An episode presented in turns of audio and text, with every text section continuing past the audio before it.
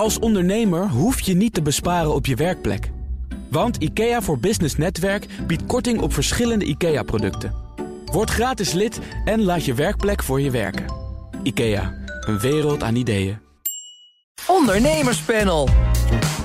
Na de val van Scott Soda en het modemerk Score balanceren ook Big Bazaar en Shubi op de rand van een faillissement. En gaat de hele wereld weer spijkerbroeken dragen van het Nederlandse G-Star Raw. Nu een New Yorkse investeringsmaatschappij instapt en een meerderheidsbelang neemt. Dat en meer spreek ik met het ondernemerspanel. Eva de Visser is hier, eh, eigenaar van het erotisch audioplatform Rouse.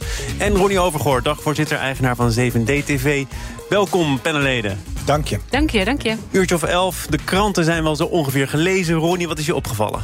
Uh, ja, een, een, aantal dingen wel. En één ding, ik, ik, mocht het dus niet de krant van vandaag... alhoewel het de laatste paar dagen wel het nieuws heeft... Uh, uh, belangrijk nieuws is geweest. Zeker de, voor iedereen die met marketing en reclame bezig is... dat is de naamswisseling van T-Mobile in um, Odido. Goeie klemtoon. ja, goede ja. klemtoon, hè, want ik heb mijn research gedaan. En waarom vind ik dat wel nieuws?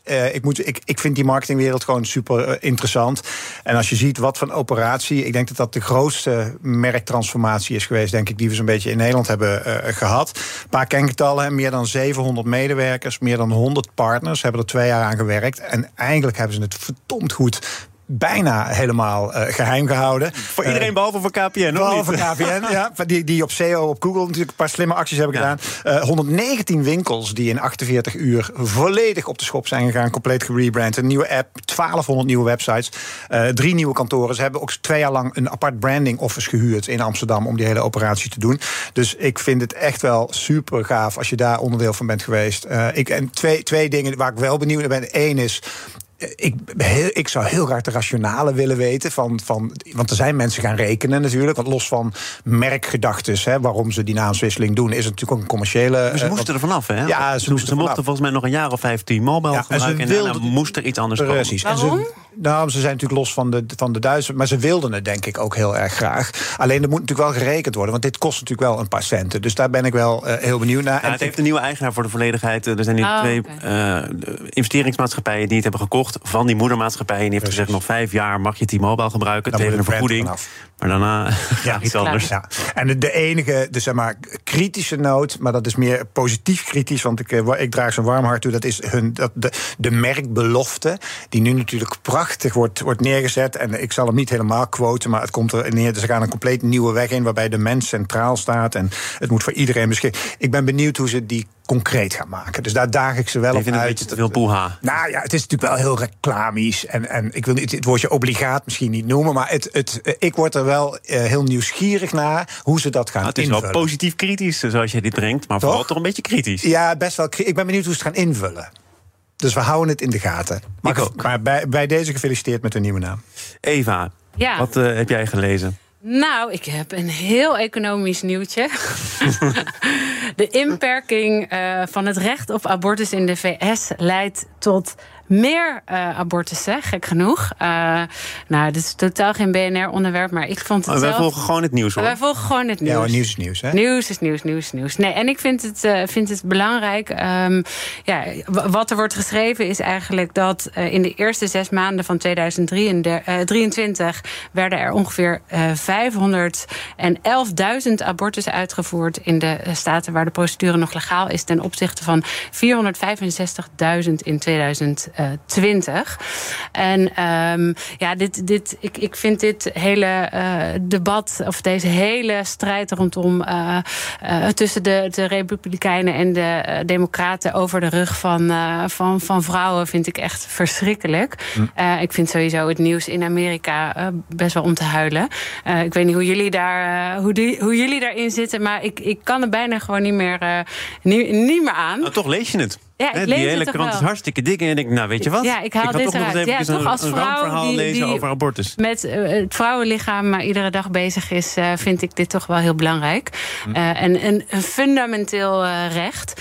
Ehm, maar ik- daarom vind ik het zo ont- ontzettend, eh, ja, ontzettend naar dat dit, deze hele politieke strijd op, deze, op dit gebied wordt uitgevochten. En Er ik, wordt ook nog wel een prijskaartje bij. Hè? Volgens mij blijkt uit die cijfers ook wel dat eh, mensen dus naar andere staten gaan waar het allemaal Ja. nog wel kan. ja. Eh, daar moet je een ticket voor betalen, je moet reiskosten maken. Ja. Eh, het is dus ook nog niet voor iedereen weggelegd om Nee. eh, ja, die wetgeving te ontlopen.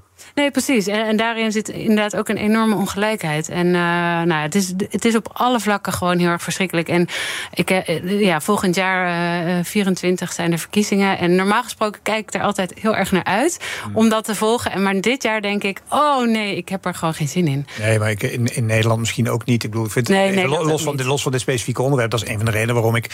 Dat is wel, dat is wel vloek in de kerk, dit, maar dat ik, dat ik wel een stuk minder nieuws ben gaan Ja, ik volgen. ook, ja. Omdat ik daar zo. Vertel er eens wat meer over. Je blijft het alleen nog maar radio. Nou ja, iemand, zei, iemand, iemand, iemand zei, iemand die zei ooit van als je, als je naar het nieuws kijkt, dan zie je dus precies hoe de wereld niet werkt. Ja, precies. Eh, en dat wordt natuurlijk steeds extremer. En dan Ja. heb ik het niet over BNR. Ik bedoel, het is niet om te slijmen, maar dit is natuurlijk een, een wat nicher kanaal die, die een duidelijk onderwerp heeft. Maar als je kijkt naar, de, naar, naar het, noem het even de klassieke televisie.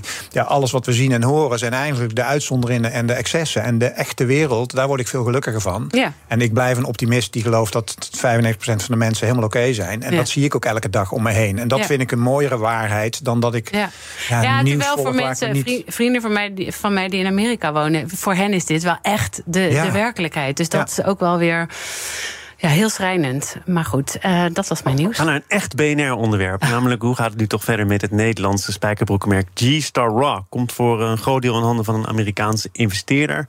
Onder andere het FD schreef er afgelopen dinsdag over G-Star Raw. Dat was toch op weg naar werelddominantie. Ging hartstikke goed. Australië, Europa, Amerika. Hebben jullie zelf overigens eh, G-Star ergens in de kast hangen? Al heel lang niet meer. Oh nee? Oh, dat bijna principieel dat of is een niet? statement, hè?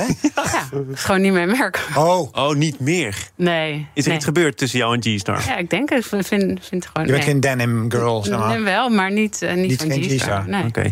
Ehm, jij wel, Ronnie? Ja, ik ben een, ik ben, ik ben, ik ben een merkprostituee. Ik ben totaal niet loyaal aan de mensen. Dus het zou goed kunnen dat ik een G-Star iets in mijn kast heb hangen. Ik heb geen idee. Eh, nou hebben we het ook op deze plek, op deze zender, regelmatig over hoe slecht het gaat in de mode. Mer- Ja. Merken die in de problemen zijn geraakt. Geldt voor G-Star natuurlijk ook. Hè. Zware coronajaren achter de rug. Uitstel van betaling aangevraagd. Winkels gesloten. Is dit voor zo'n investeerder, Ronnie, dan het moment om, om in te stappen? Hebben ze misschien wel zo'n investeerder nodig om er weer bovenop te komen? Wat zou erachter kunnen zitten? Ja, dat is, dat is de goede vraag, Thomas. De, de, de nieuwsberichten zijn natuurlijk allemaal weer ronkend. Hè? Van, alsof het één grote strategie- en ambitieverhaal is. En ik kan niet in hun boeken kijken. Dus ik weet niet hoe, of het water echt aan de lippen zat van, eh, eh, van, van G-Star. Het is eh, wel leuk om te zien dat dat, dat bedrijf, dat WHP Global heet het volgens mij. Hè? Dus goed. bestaat, dat bestaat pas een jaartje of zei? Ja, heel goed. Ja, in één keer uit je ja. hoofd. Hoppakee, WHP die, Global. eh, die, die bestaan pas sinds 2019. Eh, en zij noemen zich een brand. Het is gewoon een soort van private equity. Er zit ook heel veel private equity in. Eh, en, en zij kopen merken op om daar wereldwijd eh, heel dominant mee te zijn. Dus ehm, ja, ik denk niet dat G-Star op zijn allersterkst stond in de verkoop. Maar of het nou, of het, weet je, het kan zijn voor een groot gedeelte toch strategie aansluiten bij zo'n partij, omdat die diepe zakken hebben en dat ze echt aan de bak kunnen. Maar het zou ook kunnen dat, dat de nood misschien wel stiekem wat hoger was en dat ze een beetje met de rug tegen de muur staan. Daar heb ik geen oordeel over, omdat ik het simpelweg niet weet. Ja, en, wat Ronnie zei over, ik kan daar niet in de boeken kijken. Dat schijnt voor heel veel mensen die echt hun best doen ook redelijk ingewikkeld te zijn. Quote heeft wel eens een poging gedaan. Het FD heeft wel eens een poging gedaan. Het FD schreef vorig jaar al over de rookgordijnen van G-Star. Wie wil weten hoe het gaat met G-Star, stuit al snel op bedrijfsvormen die geen cijfers hoeven te deponeren, zoals stichtingen. Een commanditaire vennootschap. Aan de top staat een stichting op Curaçao. Een geliefd eiland onder mensen die hun vermogen buiten de pers willen houden. Nog even afgezien van specifiek G-Star. Wat, wat vinden jullie daarvan dat ondernemers, misschien hoeft het dus ook niet, hè? je bent zo transparant als je zelf wil, maar dit soort constructies optuigen? Ja, ik heb zelf ook een constructie in Curaçao. ja. Ehm, nou, eh, ja, de, de, de- ik vind dat best wel verwerpelijk. Waarom, eh, waarom steeds inderdaad allerlei rookgordijnen, zoals jij ze noemt, opwerpen? Daar, daar zullen allerlei slimme, slimme mensen over na hebben gedacht. Maar ik vind, ja, het, ik vind dat gewoon niet kies, eigenlijk. Nee, ik, voor, mij, voor mij mag het. Ik, ben- ik, vind, ik, ben, ja, ik, ben, ik ben een liberaal. Ik vind als het binnen de, binnen de wetgeving mag, dan mag jij je bedrijf optuigen zoals je wil. De enige kanttekening die ik wel heb, is dat vaak de merkbeloftes die ze hebben aan de buitenkant, dat die niet in sync zijn met dit soort gedachten. Dus, Ja, dus dan moet je ook als merk niet gaan uitstralen dat je open bent en transparant Nou, dat- en het goed dat- voor hebt daar- met de daar mensen, leg je de vinger echt op de Ik- zere ik- plek. We leven inmiddels in een wereld dat het echt practice what you preach is. En je kan niet meer een prachtig merk optuigen en achter de schermen gewoon weet ik veel wat voor een puinhoop ervan maken. Dat moet in sync zijn. Dus, ja, ze eh, hebben al- Pharrell Williams en eh, zo- O- Ocean, weet ik het. Ja. Alles, alles is pl- plasticvrij. En, ja, en dan vind ik dit er totaal niet bij eens, passen. ik het met je Ik weet niet of ze Pharrell Williams nog hebben. Hè? Nee, zijn die aandelen natuurlijk niet, eh, wel misschien in handen gekomen van WHP Global. Ja, Eh, ja. Dat zou ook in nog die even deal, ook dat is niet onderzocht bekend, moeten dus, worden. ja. Nou, wat wel bekend is, is dat de oprichter van G-Star aan boord blijft. Hij houdt een minderheidsbelang. Wat denk je, is dat verstandig of niet? Als je toch het roer uit handen geeft, moet je dan aanblijven? Wat zou jij doen? Stel, dit eh, doet zich ook voor bij Rouse. Eh, nou, het zou wel lekker zijn als, het, als, het, eh, als, het, als zij het, het eh, weer op het goede pad krijgen. Om dan nog een beetje mee te kunnen, een gaantje mee te kunnen pikken. Maar ik weet niet of hij ook bestuurlijk gezien aanblijft. Eh, dat lijkt me lastig als je ook eh, de, de dagelijkse leiding nog hebt. En, eh, maar dat, dat weet ik eigenlijk niet. Is dat zo? Weet ik eigenlijk, ja, we weten heel veel dingen niet. voor weten een onderwerp dat we wel niet. uitgebreid willen bespreken.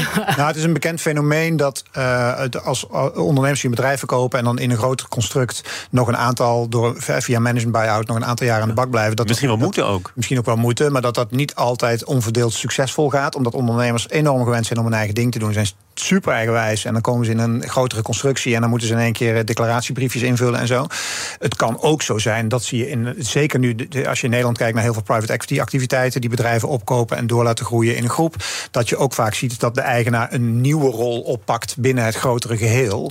Eh, en dan kan het wel heel interessant zijn, want dan, dan in feite evolueer je dan ook als ondernemer in een soort nieuw construct. Maar het is wat je zegt, het is jammer dat dit zou een prachtige case zijn, een prachtige retail. Ook dat brand management, dat WHP, ik ben heel benieuwd naar. Die gasten zijn er maar een paar jaar bezig, daar zit miljarden al in. Eh, ik, zou, ja, ik, zou, ik zou ze juist uitdagen, gooi die deuren nou eens open, jongens. Ik bedoel, je bent toch geen criminele bende? Ik bedoel, ga vertellen wat je doet en waarom. Ja. je het doet en Ja, hoe het werkt. En. Jongens, het is zo jammer dat Ja. gasten zo eh, Ja. de deuren dicht houden. Ja. Dat het panel het eens is met Ronnie Overgoort. Het gebeurt gewoon. Het gebeurt. we gaan het over iets anders hebben. Wie weet. Zeil. Ondernemerspanel. Het ondernemerspanel bestaat vandaag uit Eva de Visser van het erotische audioplatform Rouse en Ronnie Overgoor, dagvoorzitter-eigenaar van 7D-TV. Is de herfst van 2023 het ideale moment om van werkgever te veranderen en te focussen op een baan met meer toekomstperspectieven? Jazeker, zegt Randstad in een jaarlijks onderzoek naar werkgevers als merk.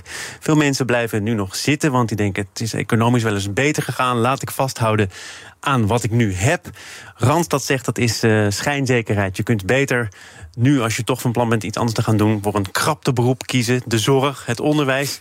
Snap je dat Randstad dat zegt? Ja, Randstad heeft er natuurlijk wel baat bij dat mensen gaan overstappen.